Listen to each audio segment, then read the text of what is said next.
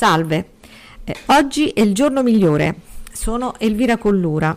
Oggi vi parlerò di quei ragazzi adolescenti che hanno dei comportamenti definiti a rischio eh, da chi? Dal, dagli specialisti naturalmente nel campo della psicologia, della neuropsichiatria infantile, assistenti sociali, educatori che si occupano di questi argomenti. Che, eh, quando si parla di rischio, comportamento a rischio, che cosa si intende? Si intende rischio psicosociale oppure rischio psicopatologico. Eh, sono eh, diciamo due tipi di rischi leggermente differenti, ma in realtà la cosa principale è che entrambi eh, portano a una, um, un rischio legale nei confronti della società e quindi eh, a diciamo, intervenire eh, con dei provvedimenti di tipo restrittivo o costrittivo. Perché? Perché a volte eh, gli interventi terapeutici sono eh, difficili da eh, attuare. Chiaramente in una società eh, con delle regole eh, abbastanza elastiche e a seconda dei gruppi familiari, dei gruppi sociali, i comportamenti cosiddetti a rischio sono un po' diversi. Nella nostra società in particolare, quelli che mm, sono i comportamenti a rischio più comuni sono quelli dell'aggressività in particolare ovviamente di piccoli atti delinquenziali o quelli che vengono chiamati, diciamo definiti comunemente bullismo, che vuol dire eh, violenza, eh, rabbia scaricata diciamo verso gli oggetti o verso anche le, le persone che ti circondano. Diciamo che eh, questi comportamenti a rischio eh, sono difficili da, da, trattare a livello eh, strettamente eh, psicologico o terapeutico Ricordo il caso di un ragazzo, il cui nome non vi posso dire in maniera eh, reale perché c'è un problema di eh, privacy dei dati, comunque lo chiamerò Fabio. Questo ragazzo è venuto eh, da me eh, che aveva circa 16 anni e aveva già un bel passato alle spalle aveva fatto eh, delle piccole rapine eh, e dei piccoli furti, ma soprattutto era molto famoso per le sue capacità di colluttare, cioè eh, di scazzottarsi, di attaccare briga, di essere molto aggressivo, per fortuna mh, senza l'uso di eh, armi. Questo ragazzo naturalmente in seguito a questi piccoli reati o piccoli o anche grandi reati ed essendo minorenne ma nella fascia sopra i 14 anni era imputabile e quindi eh, è stato condannato.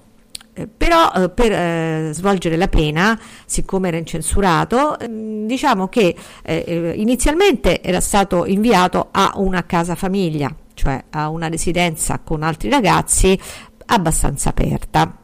Lui naturalmente non era riuscito a starci, quindi aveva cominciato a arrabbiarsi, violente liti con altri ragazzi, dopodiché è stato espulso da questa casa famiglia. Il Ministero di Grazia e Giustizia lo ha rimandato a casa, lui viveva con la madre, con la quale ovviamente non andava per niente d'accordo, lo ha rimandato a casa mm, con eh, l'obbligo di frequentare la scuola. Eh, siccome lui non voleva andare a scuola e soprattutto non aveva un rendimento scolastico veramente limitato, non aveva nessuna voglia di studiare, naturalmente hanno pensato bene di dire, beh, allora gli diamo un insegnante di appoggio, cioè lo facciamo rientrare all'interno della grande casistica della disabilità, avrà una legge 104 che lo aiuterà con un insegnante scolastico che aiuterà più che lui la scuola ad accoglierlo. E quindi sono intervenuta io in quanto neuropsichiatra infantile del suo territorio. Durante il colloquio con Fabio, Fabio eh, ha cominciato a dire chiaramente che lui non aveva alcuna intenzione di andare a scuola, era sempre stato mh, eh, un cattivo scolaro, non aveva mai avuto un buon iter scolastico. In effetti da bambino aveva avuto dei problemi di lettura e scrittura per la quale era stato poi eh, fatto un intervento terapeutico. Ma nonostante questo lui non aveva mai accettato veramente la scuola. Inoltre era figlio di genitori separati, viveva con la madre. Negli ultimi due anni aveva trovato questo sistema per non andare a scuola e avere un suo ruolo, che era quello di essere molto aggressivo, un capobanda, era molto cresciuto fisicamente, era un bel ragazzo e lui si sentiva bene così. Tant'è vero che mi disse, a dottore, ma io se le devo dire la verità, io non penso di averci niente, a me non me ne frega niente, io sto qui perché non voglio andare gabbio. E naturalmente eh, non aveva alcun tipo di problema lui, i problemi erano degli altri. Il fatto che lui stesse in queste condizioni, che probabilmente il fatto di non andare a scuola, di, es- di aver avuto questi precedenti penali, eh, fosse comunque un danno per il suo futuro, a lui non gliene portava proprio nulla. Stava bene così e lui diceva: Ma io, io sto bene, a me mi rispettano tutti. Ho detto: Ma tu sei disposto comunque a non fare più reati? Cioè, io cercherò di non farli, però a me se mi provocano io non è che posso tirarmi indietro. A me se mi, mi, mi guardano male mia madre, io li devo, li devo picchiare. Dice, sa, mia madre a me non me, non me, la può toccare nessuno e comincia tutto uno sproloquio nei confronti di sua madre, la quale è una donna di 50 anni, quindi vabbè, sarà una bella donna, però insomma e, e la, sua, eh, il suo tipo di discor- discorso è, era abbastanza incongruo. In ogni caso c'era poi una presenza di una figura paterna con cui lui era apertamente in conflitto, quindi era un ragazzo eh, scarsamente gestibile, scarsamente con senso di critica o desiderio di cambiamento. In realtà eh, non c'era molto da fare, forse sarebbe stato molto più utile che, diciamo, rimanesse al gabbio in quella situazione. Però poi le cose sono andate diversamente e va bene. In realtà eh, per una persona come Fabio io poi ho avuto molti ragazzi con i quali si è potuto parlare e con interventi molto più limitati, anche molto brevi, abbiamo potuto risolvere brillantemente questo loro comportamento di rifiuto sociale, di rifiuto della scuola, di rifiuto della famiglia e di unirsi a bande per uh, fare piccoli, piccoli furti, di, piccola delinquenza.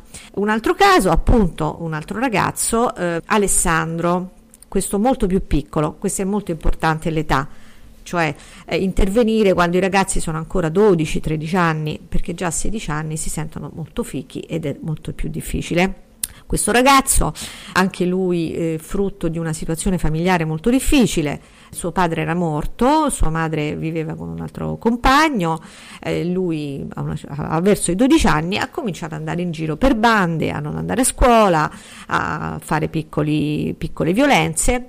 A questo punto eh, il, eh, l'assistente sociale che lo seguiva decise di trasferire, di spostarlo dalla casa della madre, che viveva in una certa borgata romana, da un'altra parte, presso la nonna, ed iscriverlo in un'altra scuola.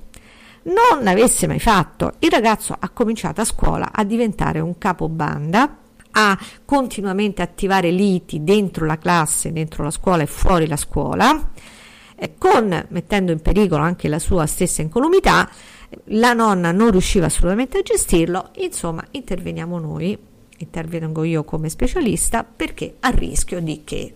A rischio forse di disturbo, con la fantasia che io con un magico a pilloletta di, neuro, di eh, psicofarmaco lo potessi calmare e al tempo stesso eh, vedere che cosa si poteva fare perché ovviamente non poteva rimanere in quella condizione, essendo un ragazzino così piccolo, 12-13 anni, incontenibile.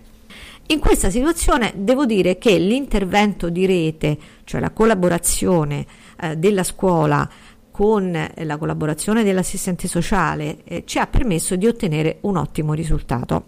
Abbiamo ottenuto questo risultato grazie a due tipi di intervento. Un primo intervento è stato allontanato dalla scuola, in quanto non poteva naturalmente frequentarla né con insegnanti di sostegno né con contenimenti perché ogni giorno eh, c'erano dei problemi molto grossi e ehm, siccome erano gli ultimi due eh, mesi di scuola, gli ultimi due o tre mesi, eh, è stato mandato l'insegnante di appoggio a casa per aiutarlo a fare l'esame di terza media. In questo modo, intanto, è stato contenuto il discorso sto a casa e faccio quello che voglio, intanto almeno l'insegnante con il quale lui aveva avuto un buon rapporto e così anche con mm, l'educatore eh, che, lo, che, lo, mm, che, lo, conteneva a scuola, perché lui aveva un educatore di supporto più un insegnante. Capite bene che tipo di intervento si facesse. Inoltre, eh, sia io che il mio collega assistente sociale abbiamo fatto due o tre incontri domiciliari in cui abbiamo parlato con lui. Che discorso io ho potuto fare con lui? Io ho cercato di capire qual era il suo punto di vista, ma non in modo vittimistico, eh, in realtà soprattutto mm, andando al nocciolo della questione, cioè la sua grande paura di affrontare la vita, la sua confusione nell'affrontare le scelte che si poneva di fronte, il senso di impotenza e di schiacciamento che lui aveva rispetto agli altri ragazzi. Per questo eh, l'ho molto incoraggiato eh, con un intervento che diciamo vi posso riassumere molto brevemente in questo modo. Caro eh, Alessandro, in realtà tu dentro di te hai una grande forza, tu non ti rendi conto, ma hai una grande forza che puoi utilizzare molto meglio di come stai utilizzando ora. Dentro di te c'è un campione, un campione che può fare qualcosa di molto positivo, ma anche qualcosa di molto negativo. Sta a te scegliere. Se vuoi ti posso eh, regalare il, capi- il primo capitolo di un libro molto interessante per me, il libro di un medico, Roy Martina, che ha scritto questo libro, Sei un campione. Un medico che era un ragazzo come te, che aveva talmente tanta rabbia dentro che la prima cosa che faceva si picchiava con tutti gli altri ragazzi della sua età. Portato dallo psicologo, lo psicologo consigliò di eventualmente eh, fargli fare karate. Lui facendo karate scoprì una cosa molto bella, che poteva picchiare tutti quanti, al tempo stesso veniva applaudito. Allora lui disse, bene, e così diventò un campione di karate. Ti invito a leggere questo capitolo di questo libro perché forse anche tu puoi trovare il tuo posto dove diventare un campione. Eh, d'altra parte, se tu continui con questo tipo di eh, comportamento, probabilmente saremo costretti ad allontanarti sia dalla tua casa di tua madre sia da tua nonna. Tu che cosa vuoi per la tua vita? Come vuoi stare meglio? Dopo questo intervento, questo mio intervento, abbiamo fatto una serie di altri interventi, tanto che eh, abbiamo parlato anche con la mamma, eh, la quale si è detta disponibile naturalmente a riprendere il ragazzo a casa, a meno che lui comunque si impegnasse a frequentare la scuola.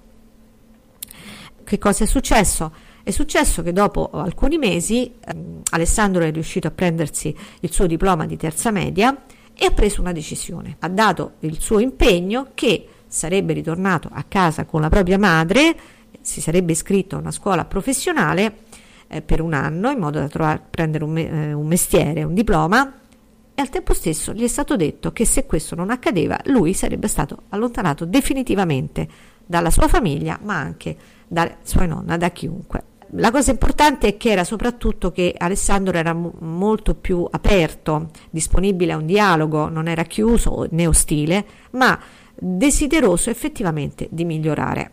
Quindi questo è stato, diciamo, un'esperienza molto positiva che ho fatto come con tanti altri ragazzi oltre lui. Perché?